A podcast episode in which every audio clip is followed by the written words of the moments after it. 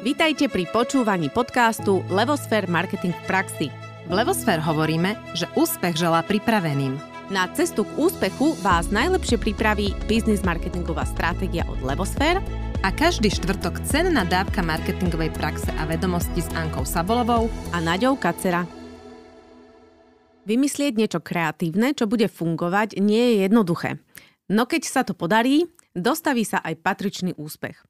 Čo robí dobrú kampaň dobrou, nám prišiel dnes porozprávať Peter Kontra, CEO v kreatívnej agentúre Viktor Leo Barnett, ktorej pre klientov pripravujú kreatívu od malých BTL kampaní až po veľké ATL kampane. Peter, vítajte v našom podcaste. Ďakujem vám pekne za pozvanie. My sme radi, že ste prišli. Pár slov o vás. Peter, vy ste študovali marketing na Ekonomickej univerzite v Bratislave a marketingu ste ostali verní v podstate od čia z vysokej školy a už 23 rokov pôsobíte v kreatívnej agentúre Viktor Leo Barnett, kde tých posledných 19 rokov ste v podstate na pozícii CEO alebo teda uh, generálneho riaditeľa. Čo je inak už nejaký ten piatok. Generálny riaditeľ mi nepovedal ešte nikto zatiaľ, ďakujem. to, ešte, to vás ešte čaká, ste nevedeli doteraz. ja som to tak akože zaobalila. Managing director, Managing director, nevedí. Ale ja by som povedala, že to už je najvyšší čas aj zmeniť po no. toľkých rokoch. Je to také netradičné. Myslíte pozíciu alebo agentúru? Myslím agentúru.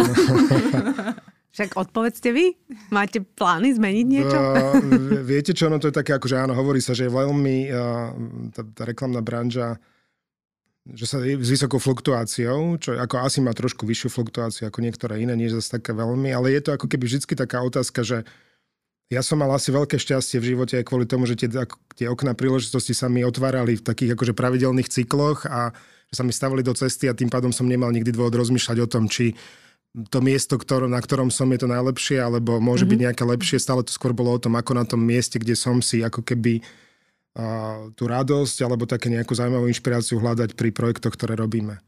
A špeciálne tá práca v reklame je zaujímavá veľmi tým, že, že vlastne, a vy to poznáte, však robíte v podstate, robíte v podobnej oblasti, a že je to taká ako keby dvojedinosť, alebo taká ako keby, že viac polohová rovina, že meníte vlastne tú polohu medzi tým, že pracujete pre nejakú firmu a pracujete pre nejakých klientov. A mm. veľakrát ten človek sa tak ako stotožňuje s projektami a značkami, ktoré v danej chvíli robí a keďže oni vlastne sa menia v čase, to portfólio značiek a klientov sa v rôznych obdobiach agentúry strieda, tak v podstate je to veľmi pestrá práca.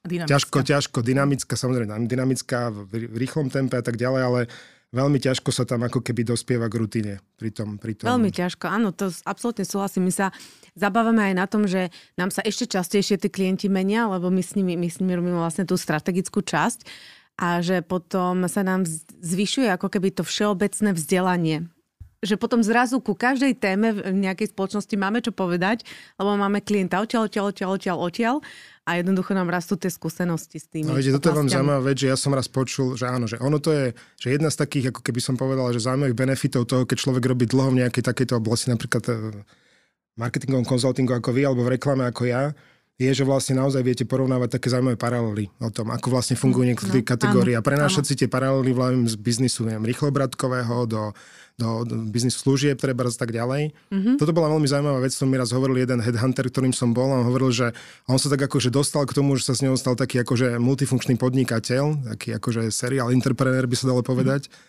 lebo tým, ako intervjuoval rôznych eh, manažerov na rôznych vlastne, ako keby rôznych industries, tak vždy pri tých rozhovoroch pochopil kľúčové parametre alebo kľúčové vlastne tie, že o čom je ten biznis v danej oblasti.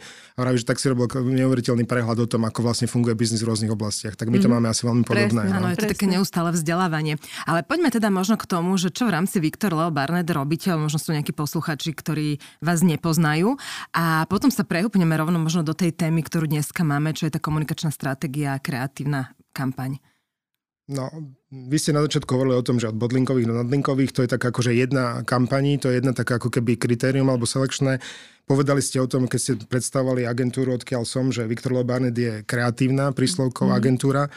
A ono sa to veľakrát ako samozrejme spája s tým, že akým, akým, akým a pomenovaním vlastne tú agentúru označíme. Tak to jedno je, ktoré používame často, je kreatívna, čiže ponúkame klientom kreativitu. Mm-hmm. Kreativitu v takomto ponímaní. Mi sa veľmi páči také, kde som čítal takú, o, také prirovnanie, že kreativita je jedný z takých najsilnejších biznis nástrojov.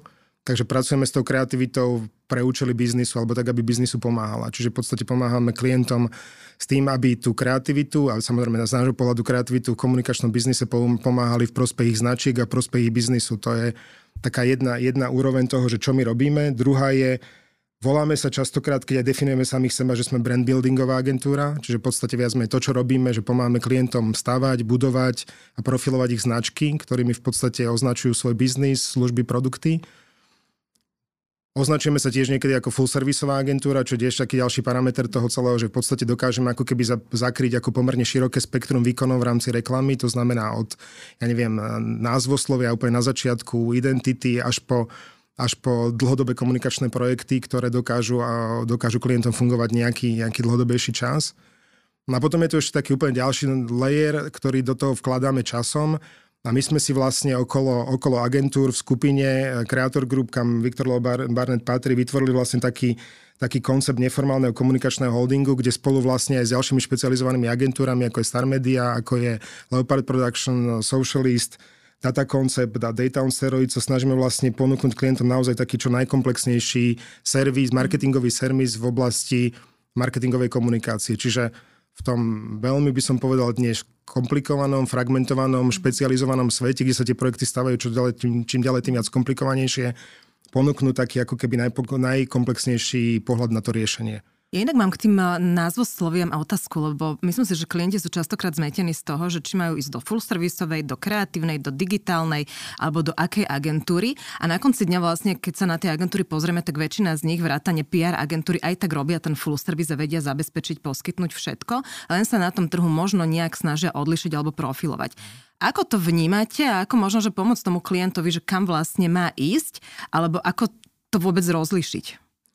Tak toto trochu asi súvisí s tým, že keď sme zobrali napríklad americký trh, kde proste funguje niekoľko desiatok tisíc agentúr, tak tá špecializácia dáva zmysel samozrejme, že v podstate my sme špecializovaní, dokonca aj zaujímavý model, neviem, či, či to stále platí, niekto mi to niekedy povedal, ale tedy to hovorím aj ja ďalej a možno to nie je úplne pravda, ale že v podstate existuje taký zaujímavý pohľad, ako keby, že americké a japonské školy uh, marketingu. Že tá americká je o tom, že tie agentúry sa špecializujú na, respektíve, že existuje nejaká konfliktnosť a že keď robíte pre nejakého klienta v nejakej oblasti, tak by ste nemali robiť, ako tak, také sú nejaké morálne pravidla, ktoré aj my uplatňujeme v našom v Európe a aj na Slovensku, že nemali by ste robiť pre, ja neviem, pre dva, dve banky naraz. Treba. Ten japonský model je zase taký, že sa ako keby vyslovene agentúry špecializujú na industrii, čiže robia iba banky, robia iba farmaceutické značky, robia iba automobilky trebárs. Takže toto je také jedno kritérium a potom to druhé, že áno, na Slovensku tým, že sme pomerne malý trh, tak tá špecializácia až tak vlastne takáto nedáva zmysel a v podstate viac menej na konci veľa agentúr skončí s tým, že v podstate sa snažia robiť samozrejme najkomplexnejší set tých produktov. Alebo teraz služieb, ktoré, ktoré, ktoré ponúkajú. Ale ono to samozrejme závisí o sofistikovanosťou toho klienta, ako keby, alebo aj mierou ako keby tej špecializácie, ktorú má. Že čím je špecializovanejší, alebo vrajím sofistikovanejšie robí ten marketing, tak si ten ako keby scope uh, rozdelí medzi špecializované agentúry, medzi mediálnu, kreatívnu, PR, ja neviem, orientovanú zákazníckú skúsenosť, čokoľvek, špecializované prieskumnú agentúru, ktorú môže mať svoju dvornú a tak ďalej. Ale to už súvisí naozaj s tým, že ako by som povedal, je aj štrukturovaný ten marketingový alebo komunikačný tím a ako, ako ďaleko v podstate, ako komplexne ten marketing daný klient, klient zvláda. Mm-hmm. Ale taká rýchla orientácia je asi aj o tom, že v podstate to, tá odpoveď je na to, že čo primárne rieši daný klient danej chvíli. Hej. Či rieši v podstate ako keby, či má, ak má e-commerceové podnikanie a v podstate je v nejakom rannom štádiu, tak možno agentúra s nejakou digitálnou expertízou zameranou na e-commerce bude asi najlepšie riešenie. Mm-hmm. Tak sa už dostal do štádia, že potrebuje vytvoriť v podstate ako keby identitu značky a vôbec hľadá treba z filozofiu, rámcovanie filozofie podnikania, tak agentúry, ktoré robia značky, sú pre neho lepším riešením hej, a tak ďalej a tak ďalej. A my na to máme tú odpoveď, že v podstate ako keby som povedal taký ten multidor koncept, alebo sa snažíme skrze ten Creator Group na to takto odpovedať, ten multidor koncept, že je jedno, ktorou agentúrou vojdete, že na konci dňa máte v princípe možnosť skrze spoluprácu z špecializovaných entít vlastne na, na, na dosah akúkoľvek tú špecializáciu mediálnej agentúry, prieskumnej, digitálnej, produkčnej a tak ďalej. V poslednom roku, dvoch možno, sa dosť začína používať pojem, že stratégia a potom, že marketingová stratégia, komunikačná stratégia. My sme sa o tomto trošku na začiatku bavili, že nechceme sklznúť do nejakých definícií, ale mňa by zaujímalo, že vy E, so, svojím, so svojou skúsenosťou. Rozlišujete vy o svojej praxi, že e, či ten klient má teda nejakú marketingovú stratégiu a príde za vami s tým, že OK, potrebujem komunikačnú stratégiu, potrebujem nastaviť e, na ňu potom kreatívu a urobiť kampaň, alebo, alebo takto klienti vôbec nerozmýšľajú, nie sú takto pripravení, alebo rozlišujete to nejako vo svojej agentúre. To je strašne široká otázka teraz, ako sme rozdiel medzi, rozdiel medzi marketingovou a komunikačnou stratégiou. Dobre, ale keď, keď sa no hovorím na začiatku, ste hovorili, že, definícia, že to je no. nová téma. Ja som no. mal veľmi pekný podcast, ktorý ste tu mali s Martinom Knutom, ano. ktorý hovoril, že vlastne zakladal de facto stratégiu, ako keby, alebo bol pri tom, keď v princípe ako keby cítil ten priestor a príležitosť pre stratégiu.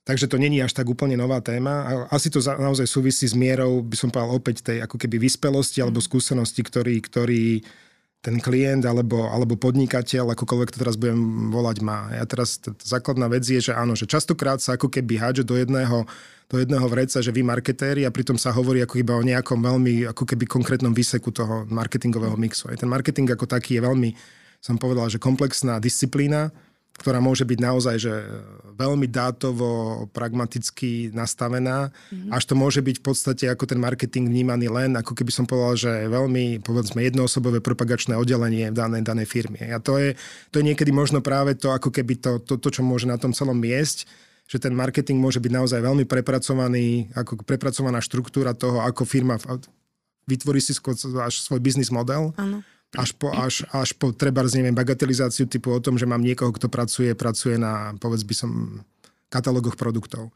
Na vizitkách. Takže, alebo na vizitkách, jasné. Ale, takže to je ako keby, to závisí samozrejme aj o tom, že rozsahu, veľkosti tej firmy, od, v akom štádiu sa nachádza tak ďalej.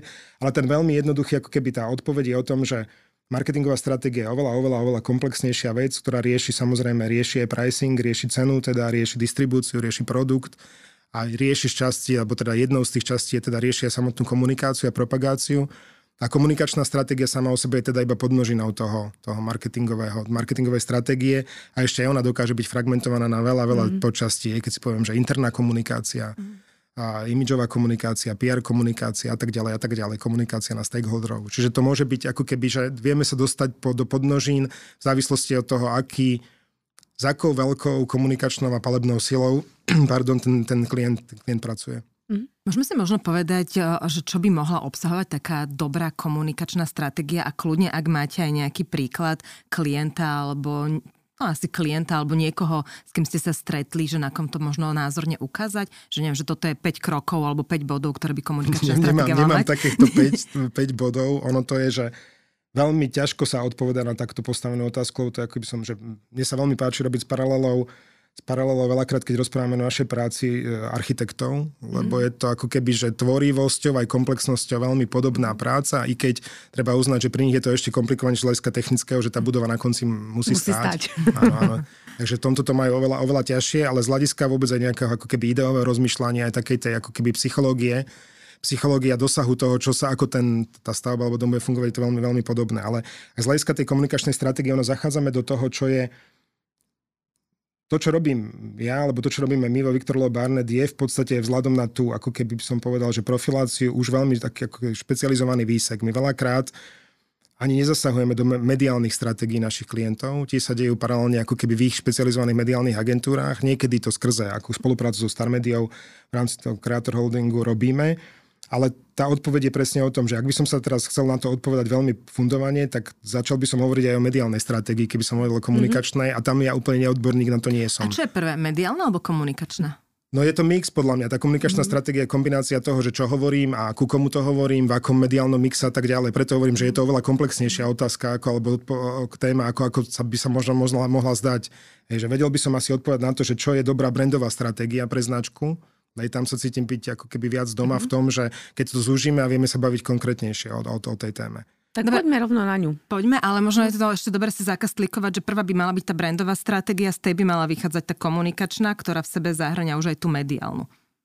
Áno, tak to už keď sa budeme baviť teraz o konkrétnej kampani, veľakrát je to, že mediaplán existuje, alebo proste komitmenty mm-hmm. voči médiám a tak ďalej, on sa naposúval, áno, že v takom, keby sme si povedali, že keď začíname v podstate viac menej stavať niečo nové, tak ako tá brandová stratégia by mala byť asi tým východiskom. Východiskom, ktorý v podstate vychádza aj z nejakého, a ideálne je to, keď vychádza vôbec z, z rešpektovania biznis modelu a vôbec nejakej filozofie. A to, čo je ako keby zaujímavé na tom, je to, že tak ako tí architekti vedia ako keby pomôcť zorientovať toho zákazníka v tom, alebo klienta v tom, že kam sa ako keby tou, tým procesom dostane a čo bude ten endpoint, tak tak dobrá ako keby dobré, dobre postavený ten proces budovania značky je vlastne veľmi pekne zaramcovať aj filozofiu podnikania a inšpirovať aj k biznis modelu. Aj to my hovoríme častokrát o tom, že dobre postavená brand idea vlastne vytvorí tzv. ten blue ocean, že vlastne neurobi len to, že urobí ako keby reklamnú kampaň alebo ideu pre komunikáciu pre, pre danú kampaň, mm-hmm ale v ideálnom prípade, že otvorí tú príležitosť vytvárania nových produktov a služieb a priestor, kde bude, ktorý bude veľmi jedinečný pre nejaké minimálne strednodobé obdobie. Áno, to je, to je úplne ideálny stav, keď si vytvára ten dopyt.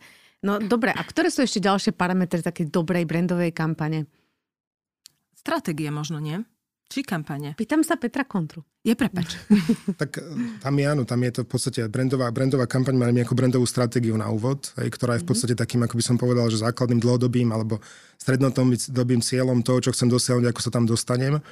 Ale to, čo je napríklad zaujímavé s zistením aj časom, ako to, ako to som povedal, že za nejaký ten čas, ktorý v reklame robím, je, že že taká tá, my sme to opäť spomínali, že mali ste taký podcast, ktorý bol venovaný empatii, že je veľmi dôležité naozaj ako keby sklopiť také dve veci, že takéto profesné presvedčenie o tom, že čo je pre danú značku v danej kategórii najlepšie možné a do toho pretaviť tú svoju profesionálnu skúsenosť a na druhej strane veľmi citlivo rešpektovať takéto interné prostredie a keď som povedal, že aktuálnu situáciu a všetky predpoklady, ktoré to daná firma má. Mm-hmm. že bolo by veľmi nekorektné nájsť, ako by som povedal, že až možno arogantné hľadať a pozerať sa na to, že čo je najlepšia možná stratégia pre značku v danom segmente rešpektujúc, pozerajúc sa treba na konkurenciu, dynamiku to, to, toho trhu, jeho predispozíciu a predpoklad a ignorujúc vlastne ako keby tu by som povedal vnútornú kultúru, vnútorný setup ľudí, ktorí, ktorí tú značku v skutočnosti nakoniec budú, budú denne, denne robiť. Takže akože prvý predpoklad je o tom byť taký autentický voči tomu vnútornému prostrediu, to je taká akože prvá vec. No a potom ďalšie existujú rôzne pomôcky k tomu celému, ktoré môžu byť o tom, že Existujú rôzne, také by som povedal, že filozofické smery, tak ako v architektúre o tom, že vlastne, čo je tá správna ako keby ingrediencia pre budovanie značiek. A to je, tam sa dostávame do, aj do nejakého možno, možno pohľadu o tom, ako sa za posledných niekoľko desiatok rokov vlastne zmenil pohľad na marketing. Mm alebo vôbec budovanie značiek ako sa prešlo takého, by som povedal, produkt centrického alebo produkt parametrového princípu skôr nejaké akože hodnotovej orientácii firiem. Mm-hmm. Presne na to som sa chcela spýtať, že či teda je tam za tie posledné roky nejaká zmena, ktorú tak badáte, a pretože z tej vašej odpovede cítiť, že hodnoty, nastavenie tej firmy, my to voláme niekedy, že ten talent, aby sa tam odrazil proste v tej značke, aby tam bola tá, tá, tá hybná sila k tomu, že sa tá značka naozaj bude budovať. Je to vec, ktorá tu bola stále, alebo je to skôr, ako by som povedala, posun posledných rokov z vášho uhla pohľadu? Tak to je asi otázka vždy skúsenosti ľudí, ktorí to robia, že v podstate mm-hmm. by mhm. som povedal ako keby, že som povedal, mladosť v tom prináša takú presvedčenie o tom, že ako keby sú tie nám experimentovať a skúšať nápady a možno menší, menší rozmer empatie, s tým akože mierou skúsenosti príde tá, príde tá empatia. Ale tá ako keby možno základná taká ako keby vec, ktorú som si aj ja uvedomil, alebo si všímam, je to, že taký veľmi pekný a inšpiratívny prí, príklad je napríklad značka Nike. Keď si zoberieme, že možno niekedy v 90. rokov alebo v rámci 90. rokov v podstate to, ten hlavný tagline komunikačný bol o tom, že máme tenisky so vzduchovou podrážkou. A to bola ich primárna produktová inovácia, niečo, čo sa, na čo sa sústredili a v podstate čím sa ako keby odlišovali na trhu. A ja, to bola v podstate ako keby tak, aby som povedal, že dogma väčšiny komunikačných prístupov o tom, že nájsť nejaký zaujímavý, zaujímavú propozíciu na produkte, hľadať jeho nejaký superlatív a tým superlatívom vlastne ho ako vymedzovať voči, voči ostatným konkurentom na trhu. A potom niekedy v roku okolo 2010, kde opäť zoberieme, že posun v čase a nejaký evolučný pohľad Nike, ktorá zrazu prišla s filozofiou a namiesto toho, aby teda tvrdili o tom, že aké konkrétne parametre ich dané tenisky alebo produkt má, zrazu prišli s filozofiou o tom, že vlastne že viac menej predpokladom na to, aby bol niekto atlet, je iba telo. Hej? Že stačí mm-hmm. mať len telo a viete byť atlet. Čo mm-hmm. zrazu je presne tak, ako keby, že filozoficko-komunikačno, marketingová, teda akokoľvek to nazveme, vlastne stratégia, ktorá vám totálne otvorí príležitosť za priestor. Hej? Že vy sa zrazu premeníte kompletne celý z profesionálnych športovcov a orientácie na nejaký veľmi profesionálny produkt, ktorý im vytvorí nejakú, nejaký zaujímavý tool pre ich potreby, zrazu ako ten trh otvoríte pre seba úplne celý a poviete si, že vlastne každý má predispozíciu byť atletom, pokiaľ má to telo. A to je zrazu ako keby taká, som povedal, že zmena tej paradigmy o tom, že sa z produktu začnem orientovať na filozofiu a tá filozofia mi veľmi pekne otvorí príležitosť na trhu a zadefinuje vlastne aj tým pádom aj možno produktovú a vôbec celkovú, celkovú stratégiu pre pokračovanie. Myslím, že my s vami úplne súhlasíme a nám hovoríte tak trochu zo srdca. Napriek tomu sa opýtam takú, nazvem to, že kontroverznú otázku. Teraz je veľká téma práve na Margo knihy od Byrona Sharpa, ktorý napísal ako značky rastu a hovorí o tom, že je o mnoho dôležitejšia, alebo tá najkľúčovejšia pre rast značky je penetrácia a že v podstate vo veľa prípadoch ani vôbec nie je potrebné mať nejakú filozofiu, dôležitý je dobrý produkt a to, aby sa dostal k ľuďom. Ja to tak ako hovorím zjednodušene. Ja, ja sa akože zaujímavá, toto je veľmi zaujímavá úvaha, ktorá je, lebo ona sa tak akože začala miešať. Je pravda aj to, že taká tá naša nejaká silná filozofická línia, ktorú vo, vo Viktor Barnett razíme, je to, že ono vychádza z takého predpokladu, že značka mala mať nejaký tzv. ten purpose, nejaký akože dôvod, prečo existuje. A to teraz, že a to vôbec nesúvisí s tým, čo sa možno v poslednej dobe deje a to, že značky sa stali byť akože že mimoriadne zodpovedné. Mm-hmm. Lebo to ako keby Purpose driven označovaná komunikácia v poslednej dobe, ktorá je, ktorá v podstate viac menej hovorí o tom, že značky sa vyjadrujú rôznym akože spoločenským témam, od environmentálne veci, diverzity a tak ďalej, je niečo trochu iné ako to, že mať ako keby purpose driven marketing. To je, a keď si povieme presne o tom Nike, tak vlastne ako keby asi nikto nebude pochybať o tom, že Nike ako rezignovali na distribúciu alebo dostupnosť. Hej, že to sa určite nestalo. Tam to ako na nejakej úrovni a v nejakých ako keby layeroch tých svojich aktivít. Samozrejme sa snažia byť dostupný fyzicky, čiže proste predajne svoje rôzne flagship story a experience story, ale samozrejme pre ako keby samozrejme cez e-commerce a rešpektujú tú dynamiku a nákupné preferencie ľudí, ako sa vyvíjajú v čase a na druhej strane nerezignovali nie na to, aby v podstate ako keby dokázali tej značke stále nabíjať ju takouto ako keby zmysluplnosťou, ktorá v podstate bude hodnotovo veľmi relevantná aj pre ľudí, ako z ich zákazníkov, ale zároveň im ako veľmi pekne dokáže ako keby otvárať nový biznis priestor. A toto je ako keby, že tu si myslím, že nastáva taká ako keby rovina také dizinterpretácie uh-huh. toho, čo vlastne sa po to purpose komunikáciou nazýva. Že uh-huh. nie to teraz len byť o tom, že podporujeme za každú cenu a teraz niekedy to môže byť veľmi úprimné, niekedy to môže byť naozaj vypočítavé, si LGTBI komunitu, alebo to je proste environmentálna téma, ktorá pre tú značku v princípe nemá ako keby v skutočnosti žiadny fundament a je len nejakou snahou, ako by som povedal, že urobiť sa krajšou v očiach, v očiach trhu.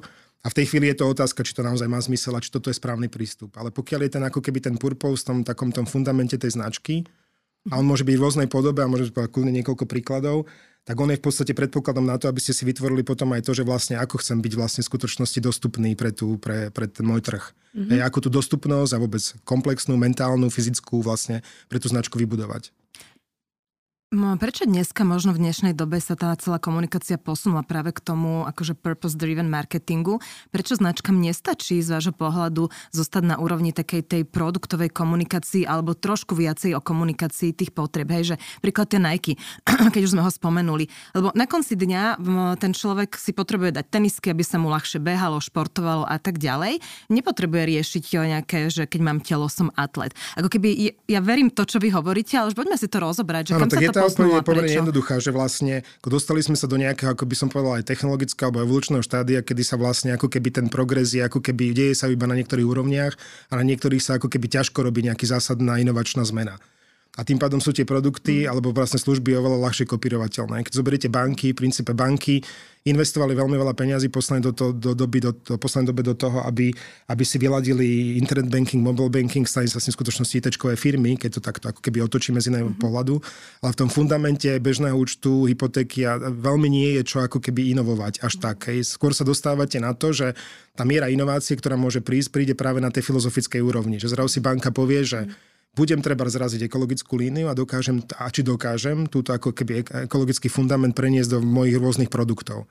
Ak to dokážem urobiť dobre, uveriteľne a je to naozaj autentické, tak v princípe sa vyprofiluje skrze tému a hodnotu, ktorá je pre ňu ako keby dôležitá a preto si myslím, že to ako keby je tá, nastáva vlastne takáto doba tej hodnotovej, hodnotovej komunikácie, že si značky prisvojujú témy, ale áno, že pokiaľ si ich len parazitujú na tých témach, môžem sa dostať napríklad teraz najnovšej najnovšej alebo vlastne kampani pre Kofolu, ktorú robíme. Mm-hmm. To je tak ako zaujímavý príbeh pre mňa tiež, možno z pohľadu o tom, že aká téma je, ako si autenticky, autenticky uchopiť. Hej, že, že Kofola dlhodobo a teraz budem prezradzať niečo, čo je v podstate viac menej ako keby veľmi, veľmi čerstvou, čerstvou vecou, že Kofola dlhodobo a, obsadzuje alebo pracuje s témou lásky. Ona s ňou pracovala ako keby dlhodobo už pred počiatku s prvou kampaňou a v podstate bola v takej tej rovine, by som povedal, rovine nejakého ukážky také nostalgickej, nostalgickej prázinovej lásky. Veľmi ako keby, že silne emočnej, človečinou voňajúcej, voňajúcej podoby.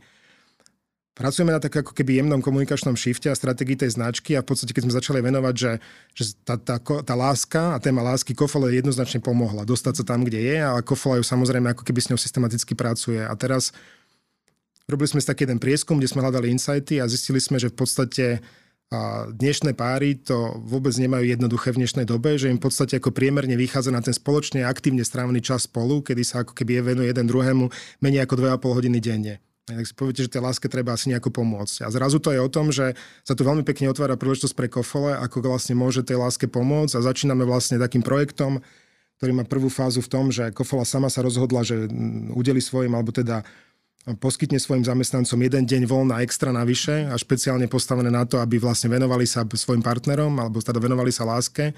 Aj vôbec takéto vytváranie dôvodu a po, po, po, ľudí k tomu, aby boli spolu, aktívne spolu trávili čas ako páry, je vlastne aj leitmotiv tej komunikačnej stratégie. Čiže zrazu je to ako keby takto hodnotovo zameraná komunikácia, kde sa značka povie, že toto je môj priestor, príležitosť, ktorú chcem ako keby raziť a a hodnota, ktorú ako keby ľuďom, ľuďom chcem skrze mimo svojich produktov, ale chcem ako keby ponúkať.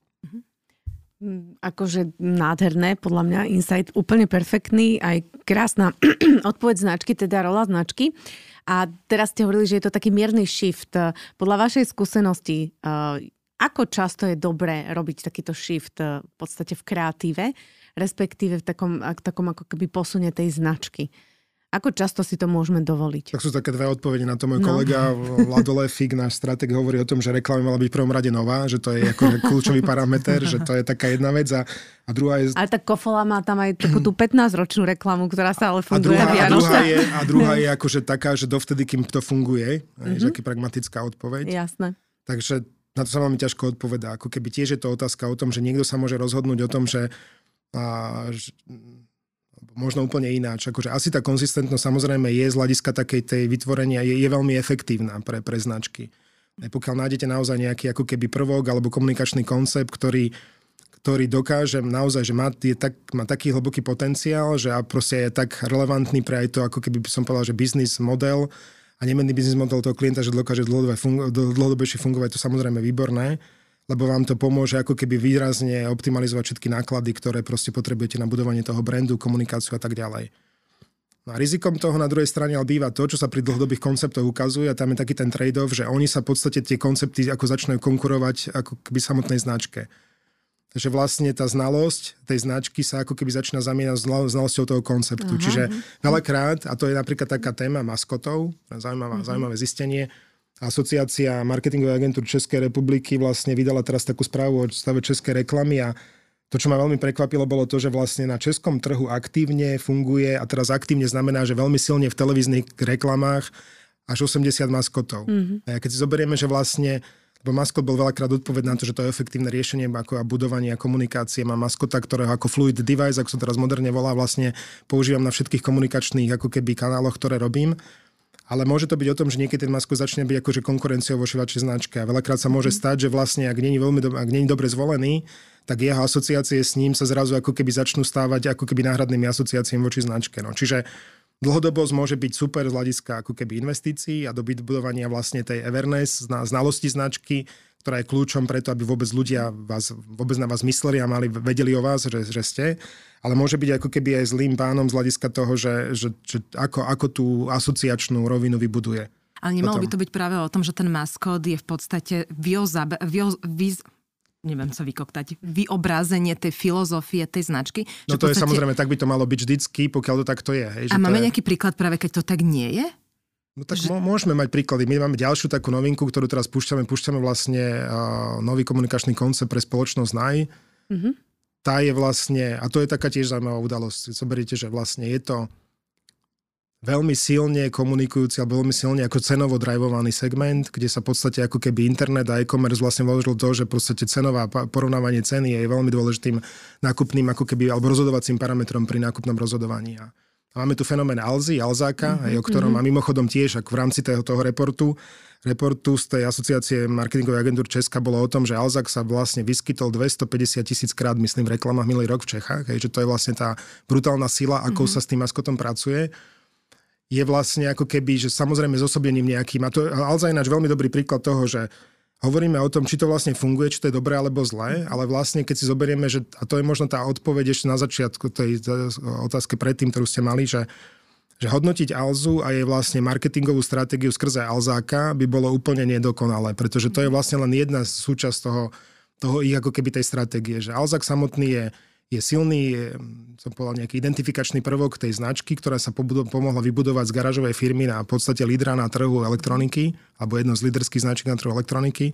A na druhej strane, keby Alza nerobila to, že v podstate je mimoriadne inovatívna firma v rámci toho, aký vám zákazníckú skúsenosť a komfort prináša, vy si dnes viete vlastne ako firma kúpiť kúpiť produkty už bez eh, s odpočtom DPH, viete v podstate si niečo objednať večer a ráno to máte v Alza boxe, akože tam je strašne veľa inovácií na pozadí, ktorú tu Alzu robí Alzou a nielen tá komunikácia, ale, ale späť k tomu teraz celému, že vlastne že nie dobre zvolený maskot, samozrejme, to je pohľad, uh, myslím, že MOL prišiel s komunikáciou, ktorou si asi na, ako odpoveď na toho mužika, zeleného mužika z Alzy zvolil také akože veľmi sympatického sloníka, a zrazu na také prvé, a nemám to zdáť, to je moje ako keby veľmi také by som povedal, že osobné, osobné, osobné čítanie situácie, zrazu, že je ad jedna veľmi taký, že milý a vľúdny a tým pádom málo prierazný a skôr mi evokuje hračkarstvo ako obchod s elektronikou. A toto môže byť niekedy ako keby veľký problém o tom, že sa ten masko trafi správne a že či tú prvú asociačnú a príraznú úroveň dokáže urobiť tak, ako by sa asi čakalo.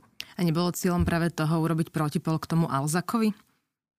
Tak neviem, akože neukazuje sa to, že by ten akože Alzak je ako keby, že veľa ľudí má, ako keby, že jednou z bariérov mimochodom tej Alzy je práve ako keby reklama, ktorá je, začína byť otravná, tak to je tiež takáto vec.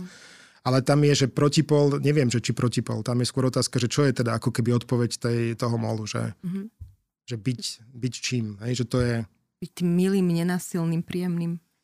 Áno. Dobre, ale teraz, a to sa dostaneme, to je iba jedna časť a súčasť toho celého, ale že kde ďalej pôjdeme a teraz, že ako budeme ďalej toto prenesieme. Lebo ťažko padne ako slon. Nie, nie, nie, lebo ono to je, že, že ona je, ako keby som povedal, že a tá Alza, teraz akokoľvek to môžeme vnímať, je to fenomén samozrejme, mm-hmm. ale že, je, že určite to budeme vnímať nejakú mieru agresivity v tom celom, hej, že teda reklama a tak ďalej. Ale tá agresivita je zároveň zaujímavá aj v tom, že, že treba im uznať, že sú agresívne aj v tých inováciách mm-hmm. a že a konzistentní sú v tom, že tú agresivitu ako keby používajú, akokoľvek to môže byť teraz ako také ne, nepekné slovo, mm-hmm. že používajú vlastne na viacerých frontoch mm-hmm. a sú konzistentní zase v tom, že sú naozaj že, nekompromisní, alebo možno to nekompromisnosť je to správne slovo, tú nekompromisnosť používajú vlastne na na naozaj na viacerých frontoch. Aj v tom, tom, a to je možno to, čo to vychádza z ich vnútra, to, čo sme sa tu bavili, že z toho talentu, z toho potenciálu, z toho DNA, že oni ako firma sú takýto, teda volajme to agresívni, ale v tom dobrom a tým pádom to prejavujú či už cez toho Alzaka, či cez tie Áno, inovácie. Tak je to konzistentné, voči, konzistentné voči tomu vnútornému prostrediu, ano. že ako niekomu takýto prejav nebude úplne akože sympatický, alebo nebude, nevedia sa s ním stotožiť, preto budú hľadať akože vľúdnejšiu cestu. Aj. Však to je napríklad, to je presne odpoveď Trebars značky Nike, ktorá je jednoznačne konzervatívnejšou značkou, ktorá v podstate má ako keby sa sústredí na ľudí, ktorí sú, by som povedal, že hľadajú taký akože väčší pokoj, alebo je to ako mhm. keby pokojnejšia značka, čo zase na druhej strane je o tom, že najmá zase oveľa väčšiu distribúciu fyzickú, čiže pre ľudí, ktorí ten produkt chcú aj vidieť, treba tak ďalej a je to zase, je to úplne iný ako keby zrazu model.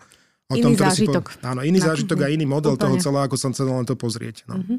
Ja sa pristavím pri tej agresivite, alebo teda asertivite, alebo ja to volám, že odrhovačky. Lebo tie odrhovačky to tiež je jedna z vecí, ktorá sa nám v reklamách teraz posledné tri roky objavila tak častejšie. Konkrétne napríklad naražam na škrečkov a dedoles a hudbu a dookola. Uh, jednoducho v tej pesničke počujem názov tej značky a je to v podstate odrhovačka. Prima banka Ten, tak mala, nie? Pri, ale to bola aspoň milá, milá odrhovačka. Ja náražam na také tie, že naozaj proste dookola mm. ten istý názov a proste tá hudba taká, že ju raz ju počujete, neviete to dať von z hlavy. Či to je teda nejaký, on není nový ten trend, lebo však vieme, že v kreatíve toto je funguje. Je taký cyklický asi. Áno, povedať, cyklický. No. Že ako uh, vy to vnímate, že či potom akože uh, siahnuť alebo nesiahnuť, alebo je to koncept pre malé značky, ktoré ešte ako sú neznáme a buduje sa im znalosť, alebo aký máte na to názor? tiež tu je ako keby veľmi veľa ako keby uhlov pohľadu, ako, ako sa pozriem túto otázku, lebo je komplexná, ako keby tam je veľakrát je to o tom, že áno, môže to byť proste ako snaha o rýchly výťah na znalosť. Mm-hmm. Na druhej strane veľakrát sa ukazuje, že vy vlastne tú znalosť neviete predbehnúť voči nejakému akože Napríklad pri bankách zna, znalo značky veľakrát kopíruje ich ako podiel na trhu. Alebo pri, okay. prirodzene hovoríte o tej svojej banke primárnej, ako, ktorú budete prvú menovať a keď tá, tá znalosť vie prekročiť, ako keby ten podiel na trhu, ale nie nekonečne. Čiže v podstate tam nejaký limit. Čiže toto je ale opäť sa dostávame k tomu, že existuje samozrejme nejaká kategória ako keby značiek, ktorých, pre ktorých je, je tá komunikačný výtlak a miera ako keby rýchlosti nastúpenia tej znalosti komunikácie veľmi dôležitá. To je napríklad kategória mobilných operátorov, mm-hmm. kde vyslovene sa používala ako technika toho, že od veľmi sofistikovaný prístup skrze dát, že si sledujete pomaly po prvom dni, respektíve po prvom týždni trackingové dáta o tom, ako vám vlastne performuje vaša komunikácia voči konkurencii, napríklad typickým príkladom boli niekedy vianočné kampane mobilných operátorov. Mm-hmm. Ako rýchlo dokáže nastúpiť ano, tá kampaň, ako rýchlo sa tým pádom prejaví návštevnosť vlastne na jednu predajniach, ako rýchlo sa začne predaj. A používali sa rôzne takéto prvky, že buď to bola ako keby overená hudba, ktorá samozrejme je ďalším nákladom do tej kampane, ale vie priniesť e, dynamickejší nárast e, znalosti kampane alebo, alebo známe osobnosti Čiže s týmto sa samozrejme pracuje a používajú to telekomunikační operátori alebo, alebo reťazce, mm-hmm. lebo v podstate potrebujú veľmi rýchly efekt a v podstate vytvárajú ako keby taký akože impuls na návštevu predajného miesta alebo na akciu nejakú. Že to je, to je taký akože princíp, ktorý... A tá otravnosť je samozrejme ako keby, že na jednej strane je to pokiaľ si sledujete vec, sledujeme komunikačné parametre a výtlak, veľmi dobrá vec, lebo v podstate akože dokáže ako keby vybudovať silné rozpoznanie, rozpoznanie kampane značky, čo je vlastne cieľ, prečo sa kampania komunikačná robí.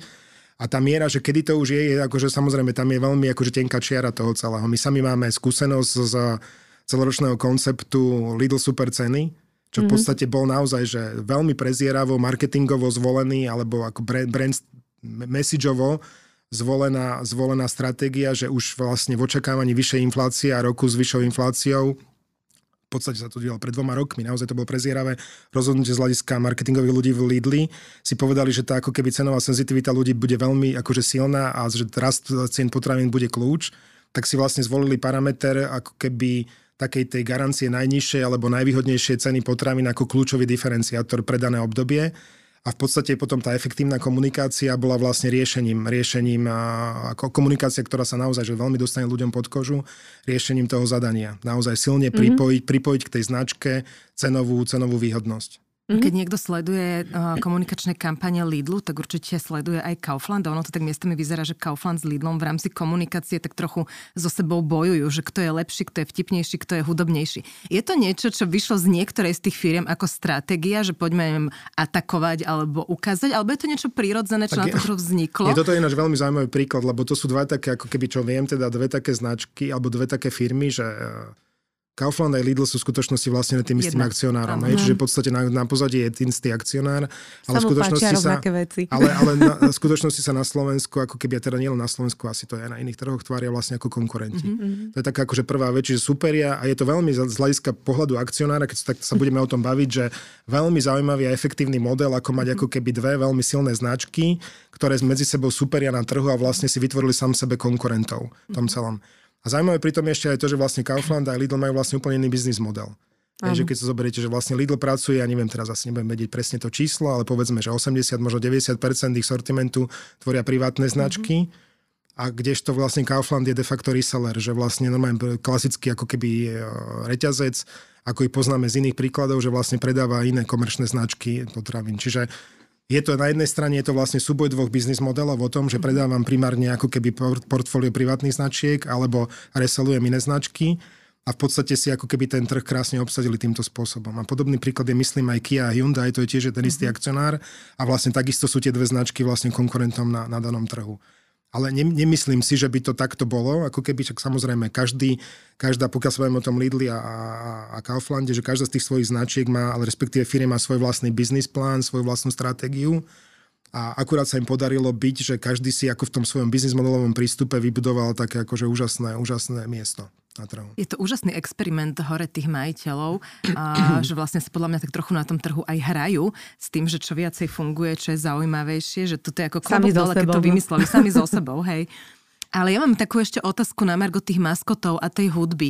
My sme to možno, myslím, 2-3 dní dozadu riešili aj u nás v rámci firmy, že či je dobré, aby maskot firmy sa stal zároveň aj brand kódom, takisto aj hudba, že sa stane natoľko silná, že je to neodlučiteľné DNA tej spoločnosti a do akej miery je to odporúčané alebo nie je. Ja viem, že tie príklady v rámci praxe sú veľmi rôznorodé, ale príklad bol zrovna, myslím, že ten dedoles a škrečky, že na tom sme sa o tom rozprávali, že keď teraz by Dedoles zmenil reklamu a neboli by tam škrečky, či to, čo sa vlastne stane? Lebo tej firme to pravdepodobne veľmi ublíži, že to je ten príklad toho, kedy si ľudia sa stotožňujú možno s tými škrečkami a pamätajú si tie škrečky o mnoho viacej ako nejaký vyplazený jazyk, ktorý majú v logu. Neviem, no tak neviem, či je vôbec akože správne že ublíži, tak keď sa rozhodnú ho zmeniť, tak asi je to už o tom, že do, doslúžil a v tej chvíli ako keby má potrebu niečo iné dosiahnuť. Je. Čiže ten koncept je iba nástroj, on není nič iné. Uh-huh. A treba sa na takto pozerať, že on je proste naozaj nejakým ako vehiklom na dosiahnutie nejakého cieľa. Čiže ak si povieme, že nedolez mal ako keby, však ad jedna to bolo veľmi odvážna stratégia takisto, ako keby ten z e-commerceového priestoru, čo v princípe začali potom opakovať viaceré e-commerceové značky uh-huh. a povedali si, že áno, že vstup do televízneho priestoru je naozaj ako keby vstupom do veľkej hry o veľké objemy, tak, tak toto urobil a podarilo sa nám urobiť v podstate akože v správnom čase, kedy na, ako stretli ľudí v doma a tak ďalej a v takej, ako som povedal, domácom, domácej kultúre oblečenia. Ale a, a zároveň veľmi efektívny, lebo potrebovali vybudovať ako silnú Everness na to, aby ľudia ich dokázali identifikovať. Aj. Čiže a teraz, či sa, ako keď sa rozhodnú zmeniť koncept, tak samozrejme, bude to keďže si vybudovali skrze ten koncept, a to sme hovorili predtým, že vlastne nejaký asset, ktorý sa zrazu mm-hmm. začína zapájať s značkou, tak si iba musíme byť v tej chvíli ako keby vedomi toho, že musíme ako doinvestovať niečo, niečo ako keby nové. Mm-hmm. Čiže vlastne vytvoriť nejaké nové asociačné prvky s tou, s tou značkou. Ale to rozhodnutie je vtedy, že ak si povedia, áno, v istom momente ten koncept je už ako menej prierazný, alebo nám dokáže napríklad pomôcť ako keby menej rozlišovať produktovú ponuku, ktorá príde. Je to sa ináč veľakrát môže stať toto celé, mm-hmm. že ak máme akože zvoleného buď maskota, alebo veľmi nejaký distinktívny koncept, ktorý má nejaké parametre, herca, nejaké obrazové situačné veci, že vy ten koncept registrujete a a menej ale očítavate potom ako keby, že tú, tú správu z tej danej kampane. Mm-hmm. Že to je, ja neviem, Teraz asi možno, že príklad toho celého, keď zoberiem VUB, ktorý má, VUB, ktorý má vlastne dlhodobý komunikačný koncept s Petrou Polnišovou, mm-hmm. môže byť o tom, že veľa ľudí už ako asociácia je o tom, že to je kampaň s Polnišovou a možno je, že keď sa to neurobi dobre, tak môže byť nižšie očítanie toho, že vlastne na aký produkt tá kampaň, kampaň bola. Ale tam je podľa mňa dobrý príklad, lebo oni dlhodobo mali tých lepičov, ktorými vlastne sa podľa mňa veľmi silne etablovali v hľadách ľudí, v hlavách ľudí, lebo boli veľmi vtipní tí lepiči mm-hmm. a ľudia si to spájali, že to bolo hneď jasné, že lepiči to je VUB banka a potom myslím, že priamo po nich prišla Petra Polnišová, ktorá už roky roku je teda mhm. tvárou. A že tam je to práve to, že asi tí lepi, e, lepiči naplnili nejaký cieľ a potrebovali to posunúť ďalej, alebo to nebolo dobre odčitateľné, neviem. Ale že to je asi príklad toho, keď je ja to na úrovni... vnímam takú inú vec, lebo to je dobrý príklad, my sme sa aj naš teraz ním zaoberali, no. lebo však pracujeme pre banku takisto, v našom portfóliu máme bankovú značku.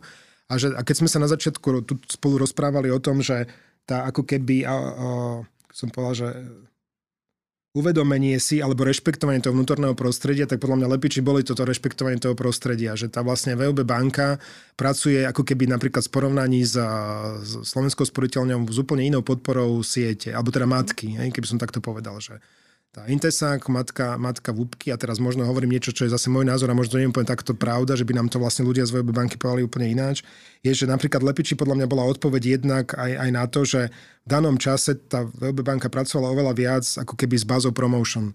Hej, že oveľa viac tie produktové ponuky, ktoré boli, boli o tom, že mám mhm. nejakú ako keby, že zvýhodnenú, ja teraz úrokovú sádbu, zľavu na niečo a tak ďalej. A na toto bol ten koncept úplne úžasne fungoval. Aj keď si povedali, že oveľa viac ako nejaké zásadné produktové inovácie ala Tatrabanka, treba budeme viac pracovať s takouto ako keby, že propozično zvýhodňovacími prvkami komunikácií. Mm-hmm. A ako náhle možno si povedali, že menia ten model a už že bude to opäť aj o inovácii a nejakých nových veciach, tak ten koncept jednoducho prestal byť až tak atraktívny alebo funkčný z tohto, z tohto pohľadu. Čiže to môže byť kľudne aj táto odpoveď v tom celom mm-hmm. a nemusí to byť ako to, že, že to, ja neviem, že fungovalo menej alebo fungovalo viac. Aj, že tie... Dobre, ešte jedna taká praktická otázka, skôr než pôjdeme k tej poslednej, lebo si myslím, že možno mnohým poslucháčom, hlavne tým, ktorí majú možno ja neviem, stredne veľké firmy a rozhodujú sa o tom, že vstúpia do teda sveta komunikácie, a, takej tej vážnej. A, a, a tak im nejako a, prehovoriť k ním, že jednak už sme im odpovedali na to, ako agentúru si majú hľadať, alebo ako sa v tom zorientovať podľa toho, či sú Áno, že majú volať nám. Prosím? Že majú volať nám. že majú volať vám. A druhá vec, že jak sa... spoločne, vy im pomôžete s marketingovou stratégiou, no, potom s komunikačnou. Tam mierí tá otázka, že jak sa majú vlastne na to pripraviť, lebo uh, ako poviem to teraz z môjho uhla pohľadu, keď, uh, ako ja si to predstavujem, že keď prídu a nevedia vôbec, e, že kto sú, čo sú, pre koho sú, na čo sú, čo vlastne chcú dosiahnuť, aký je cieľ a kam sa chcú dostať. Alebo no my máme teraz, myslím, spoločne jeden taký príklad no, asi. Áno, máme jeden vlastne, taký. Ďaká ktorému asi som teraz e, na, dostal na pozvanku vášho podcastu. Tak, a... E, že, že ako sa majú na to pripraviť, alebo čo to predchádza skôr, než príjem do agentúry? Ja nejak strácam hlas. Ne, neviem, čo to predchádza no. ako príjem do agentúry, lebo tie akože príbehy sú rôzne, ktoré sme zažili. Tak dajte dva, tri, že lebo ktorý, viem, ktorý že príde, ale máme teraz spoločný jeden príklad, ktorý bol a zosloval nás jeden klient, nemusíme dať, ale ako keby je to toto, však pracuje sa na tom ktorý chcel robiť ako hľadal agentúru a keď sme sa ako keby takom akože hlbšom rozhovore dostali k tomu, že, že čo od tej agentúry očakáva, tak sme zistili, že vlastne nemá vybudovaný marketingový tím. A vtedy bolo úplne jasné, že vlastne tá práca s agentúrou bol problém. Ako problém z hľadiska toho, že ono by sa všetko dalo spraviť, aj kampáň, aj komunikácia a tak ďalej, ale ten efekt by asi nebol ako keby dostatočne dobrý na to, čo sa možno od toho očakáva. Mm. Čiže keď to povieme inak, asi by to boli z istej časti vyhodené peniaze. Čiže v podstate to naše doporučenie bolo o tom, že urobte si ešte domácu úlohu, vráte sa o krok späť, postavte si stri, jasne svoju ako keby marketingovú stratégiu a ciele a potom môžete začať ako keby hroviť s agentúrou. Pokiaľ tá agentúra, ktorú oslovíte, napríklad nemá aj také akože schopnosti alebo neponúka služby o tom, že vám s tou marketingovou stratégiou pomôže s jej vypracovaním. Aj. Tak tam sme sa napríklad spojili my spolu a, a, a predpokladám, že keď im pomôžete v tom celom a bude jasné, ako keby keď tak sa obratia potom na nás, aby sme im pomohli vlastne s tou ako keby budovaním značky, respektíve s komunikačnou, komunikačnou stratégiou ako takou. Čiže no. je dobré, keď je tá spoločnosť pripravená, minimálne má nejaké marketingové oddelenie. Ale mali sme napríklad vie, zaujímavú že... vec takú, mm-hmm. že, áno, že my primárne, ako keby aj teraz skrze možno históriu, veľkosť našej agentúry a tak ďalej, aj keď ako keby nerad hovorím o tom, že my nie sme agentúrou pre veľké značky, ako pracujeme aj pre malé značky, hoci niekedy sa ako je na nás nalepené, že agentúra iba na akože veľké rozpočty alebo veľké značky, veľké rozpoč- silne komunikujúce ale uh, zaujímavý príbeh bol taký, že nás oslovil nás napriamo vlastne klient, ktorý má logistickú firmu. A to je, že to, čo som ešte chcel povedať, že primárne samozrejme robíme pre pre mass marketové značky, ktoré sú sústredené na akože veľký retailový trh. To je vtedy akože najefektívnejšie z hľadiska typu proste, ja neviem, médií, s ktorými pracujeme. Logistickú firmu, ktorú povedal, že on vyslovene potrebuje, potrebuje urobiť imič značke svojej, ako keby firme natoľko, aby sa do výberových alebo konaní alebo obstarávaní, ktoré sa deje, nedostávali iba tak, že sa tam nanúti cez, mm-hmm. skrze svojho sales mm-hmm. aktivitu, ale kvôli tomu, že bude vlastne ako keby tými Oslovne. procurement managementmi pozývaní. Čiže zrazu ale vedeli veľmi presne povedať, čo chcú. Že chcú ako keby pomôcť imidžovo natoľko, aby ten, tá značka vytvárala ako keby dopyt istého segmentu. Hej, v tomto prípade to bolo ako keby ľudia z oddelení procurementu, respektíve obstarávania. A keď to je takto postavené, nepotrebuje marketingové oddelenie, nie sú retailová mm. značka, ktorá je potrebovala silne marketovať veci, v podstate produkt mali vytvorený, potrebovali vlastne vyriešiť čiastkový problém, ktorý, ktorý mali. Čiže niekedy to je aj to, že veľmi jasne si povedať, že čo je ten môj cieľ a, ako, a mať ten cieľ ako realizovateľný. Mm-hmm. Lebo stáva sa nám aj to, že prídu ako keby ku nám klienti alebo ľudia hovoria, že chcel by som mať reklamu, povedzte mi, koľko to bude stať a čo z toho bude mať. A tam to sa nedá odpovedať na takúto otázku, lebo ona ako keby, že no nie, nie je to možné odpovedať. Mm-hmm. To sa aj nám stáva. To, to dostávame všetci. Koľko to bude stále, nevieme, ale musíte povedať, čo chcete. Ano. A potom, a že čo potrebujete a potom budeme vedieť asi, čo sa stane. Presne. A vieme urobiť nejakú prvotnú analýzu a potom sa dostať tomu, že či vôbec reklamu potrebujete. Že možno aj nepotrebujete reklamu v danej fáze, alebo to fungujete úplne iným spôsobom. Že predávate vaše produkty skrze, ja neviem, network vašich známych, alebo... Ano Ďakujeme za výborný rozhovor a predtým, než ho úplne ukončíme, naša posledná obvyklá otázka. Čo by ste odporúčili poslucháčom v súvislosti s marketingom? Tak môžeme skúsiť nejaké také zhrnutie toho, čo sme sa dnes rozprávali, aby to bolo také, že nedáme teraz, že 5 základných rád od Petra Kontru, ale... A, a prečo nie? ne, nemám to takto naformulované zatiaľ, ale tak asi je to... Hovorili sme o tom, že uh, keď sme ešte hovorili o prívlasku kreatívna pri Viktor Barnett, že ako určite pripustiť tu ako keby a akceptovať tú hodnotu, pridanú hodnotu kreativity pre, pre biznis, keď si povieme, že tá kreativita vie byť tým najsilnejším biznis toolom a to je teraz bez ohľadu na to, či to je kreatívna agentúra v reklame, alebo to je kreativita v produktovej inovácii, v distribučnej, cenovej a tak ďalej. Čiže pustiť tú kreativitu do firmy, lebo naozaj dokáže, ona je podľa mňa to ako keby skutočnou pridanou hodnotou a diferenciátorom a odlišovačom, ktorý dokáže ten biznis posunúť. To je taká prvá vec. A druhá je a snažiť sa vôbec značku alebo respektíve ten marketing postaviť tak, že a my to radi tak hovoríme o tom, že dobre postavený brand alebo vôbec tá akože filozofia značky je vtedy, že ak by si vedeli postaviť otázku, že čo by vašim zákazníkom chýbalo, ak by tá značka nebola. Mm-hmm. Že to je, som mladá Lefika raz spomenul, spomenul ešte raz, on sa dokonca pýta, že či by prišli vaši zákazníci na, vaš, na pohreb vašej značky. Je to je taká úplne až, až akože extrémna otázka.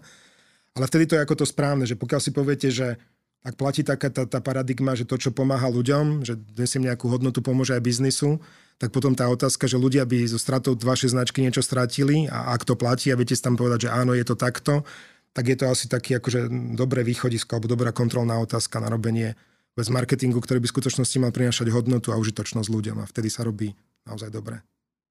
Super, ešte raz veľmi pekne ďakujeme za rozhovor, že ste prišli. No a želáme Ďakujem kreativite aj vám, nech sa darí. Ďakujeme. Ďakujem pekne. Tak verím, že sa nám podaria nejaké spoločné projekty. Tak aj my, samozrejme. Super.